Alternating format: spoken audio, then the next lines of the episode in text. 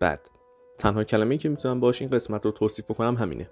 بد مشکلات اتک تایتان اول مانگا بود حالا از سمت آداپت انیمه هم داره میاد. تو این قسمت حذفیات عجیب و بی‌منطقی داشتیم. کارگردانی به شدت بد که می‌خوام به جرات بگم این بدترین قسمتی بود که تو کل اتک تایتان دیدم.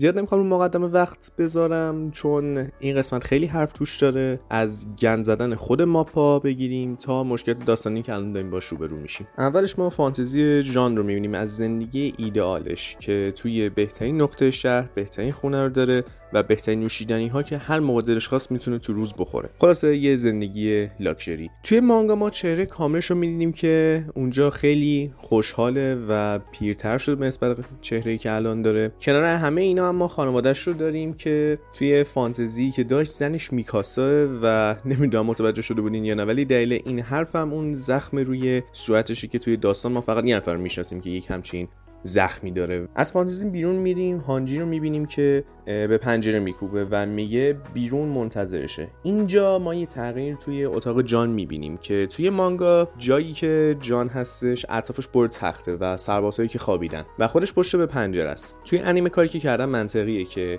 توی یه گوشه از اون اتاق گذاشتن که دور اطرافش خلوته و حالا باز اون پشت به پنجرش هستش ولی اون روبروش و اطرافش قرار بود پر تخت باشه. اینجا این کاری که کردن منطقیه چون به هر حال میایم راست باشیم. اونجوری که هانجی میاد میکوبه امکان نداره کسی بیدانش و متوجه نشه. برای همین این کار کردن خیلی کار منطقی بوده کار درستی بوده. جان واضح بود که نمی‌تونست بی تفاوت باشه نسبت به این مسئله. به خاطر همین میره پیش میکاسا و هانجی. از اینجا به بعد یه مقدار یه مقدار چی؟ بتونم اینجوری بگم که همه چی خیلی بد قراره پیش بره. هانجی اتفاقهایی که تو جنگل اتفاق افتاد رو برای جان و میکاسا تعریف می‌کنه و می‌رسه به جایی که اتحاد بین خودش و Cart Titan و ژنرال رو توضیح میده برای اینکه جلوی ارن رو بگیرن. توی مانگا می‌بینیم که میکاسا و جان شوکه میشن. در حدی که چند لحظه مکث می‌کنن و از قیافشون می‌شد فهمید که حسابی شوکه شدن. در صورتی که توی انیمه ما همچین قیافه رو نداریم. هیچ reaction ی نداریم. نمی‌بینیم که اینا شوکه شده باشن. و برای اینکه بهتون اثبات بکنم که یه همچین چیزی شوکه آوره برای دوستان عزیزمون. نکنیم بیاین اینجوری در بگیم که شما قرار با کسایی همکاری بکنید که سالیان سال قصد جونتون رو کرده بودن و شما هم یک بار بهشون حمله کردید و اونا الان اومدن حمله کردن و باعث اتفاق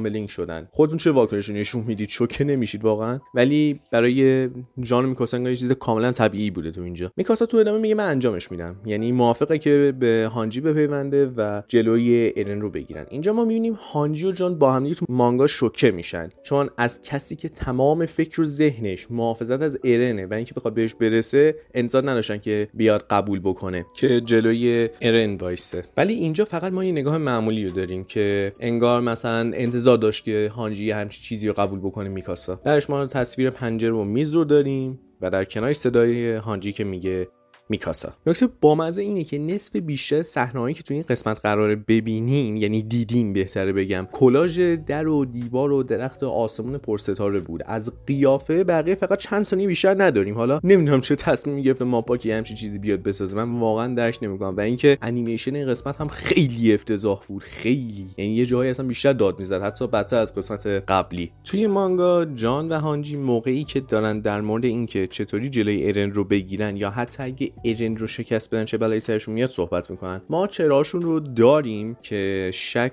رو تو کل صورتشون میشه دید چون هر دوتاشون به چیزهایی میگن که شک دارن و این نکته این که اینی که دارم توضیح میدن توی مانگا توی انیمه اینطور نیستش.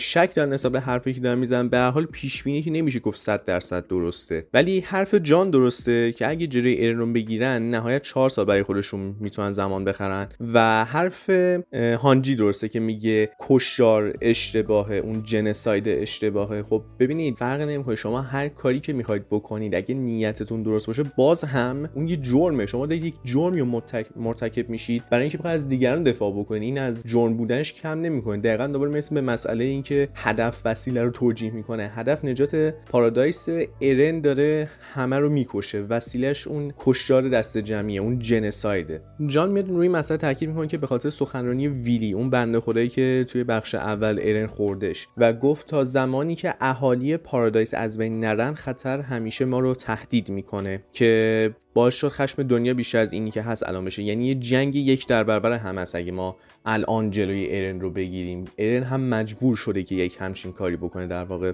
تو ادامه حرف جان. و می‌رسیم به جایی که من کلا از این اپیزود ناامید شدم. اینجا هانجی توی مانگا میکوبه به میز و داد می‌زنه که میگه با نسل کشی همون جنساید کشتار دست جمعی مخالفه. اما توی انیمه این صدا جوری که اصلا هانجی به حرف خودش اعتماد نداره. ولی توی مانگا اعتماد داره. حرف خودش رو قبول داره و پای حرفش میسته که این کشتار دست جمعی اشتباهه. بعدش ما یه صحنه رو داریم که شبیه به فصل 3 که تصویر تمام اعضای گروه اسکاوت رو داریم. حتی ما اروین رو هم داریم می‌بینیم که به جمع این گروه اضافه شده. هانجی میگه اونایی که با ما بودن و جونشون رو فدا کردن انقدر بیفکر نیستن که باور کنن برای ایجاد آزادی فقط برای پارادایس. براشون کافی باشه.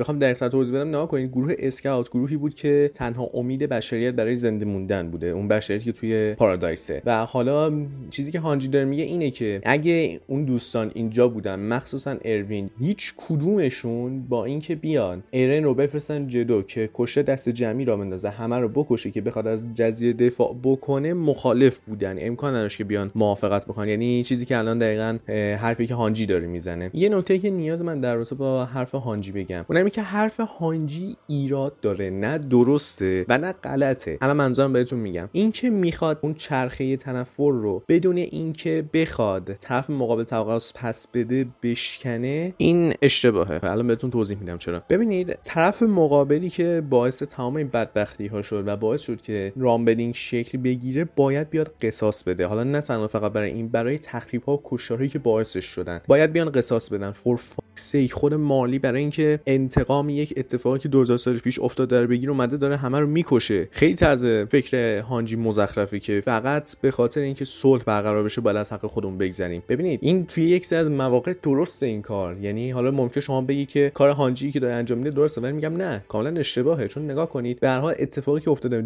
انسانهای زیادی به خاطر این دوستان کشته شدن به خاطر اتفاقی که 2000 سال پیش افتاده و خودشون نمی‌دونن که واقعا این اتفاق افتاده یا نه. صرفا حرفی که از گذشته مونده تا به الان. اومدن حمله کردن و دارن نسل کشی می‌کنن. دارن همینجوری آدما رو می‌کشن. یعنی واقعا دلیلشون دلیل منطقی نیست و باید بابت این قضیه قصاص بدن. مجازات بشن برای کاری که کردن و اینجا که می‌خوایم از حقمون بگذاریم کاملا از نظر من انتخاب احمقانه ایه ولی خب نظر من اشتباه. من دارم اینجا تحلیل می‌کنم. بعد بگم واقعا اتفاق احمقانه ایه که اگه هانجی بیاد واقعا یه همچین حرفی بزنه که الان زده. اصلا من بیام یه رو راجع به هانجی صحبت بکنم. بیام راجع به اینکه این طرز فکرش ما رو چقدر به قهقرا برده ببینید بیا یه فکتی بهتون میگم. من اینه که هانجی اصلا لیدر خوبی نیست. چه توی سیچویشن ها شرایطی که خیلی بده چه تو شرایطی که خیلی خوبه اوضاع. این همیشه نتوسته انتخاب درستی انجام بده. نمیگم بیاد شبیه اروین باشه نه. ولی بای دیفالت بیاد حداقل کار درست رو انجام بده. بیاد یک سری دلیل منطقی بیاد بگه. الان دقیقا اتفاقی که الان افتاده مقصر یه بخش اصلیش هم خود هانجیه. اگه دقت بکنید توی فصل توی بخش اول فصل چهار ما می‌بینیم که ایرن داره به هانجی میگه اگه راه حل بهتری داری خب بیا بگو.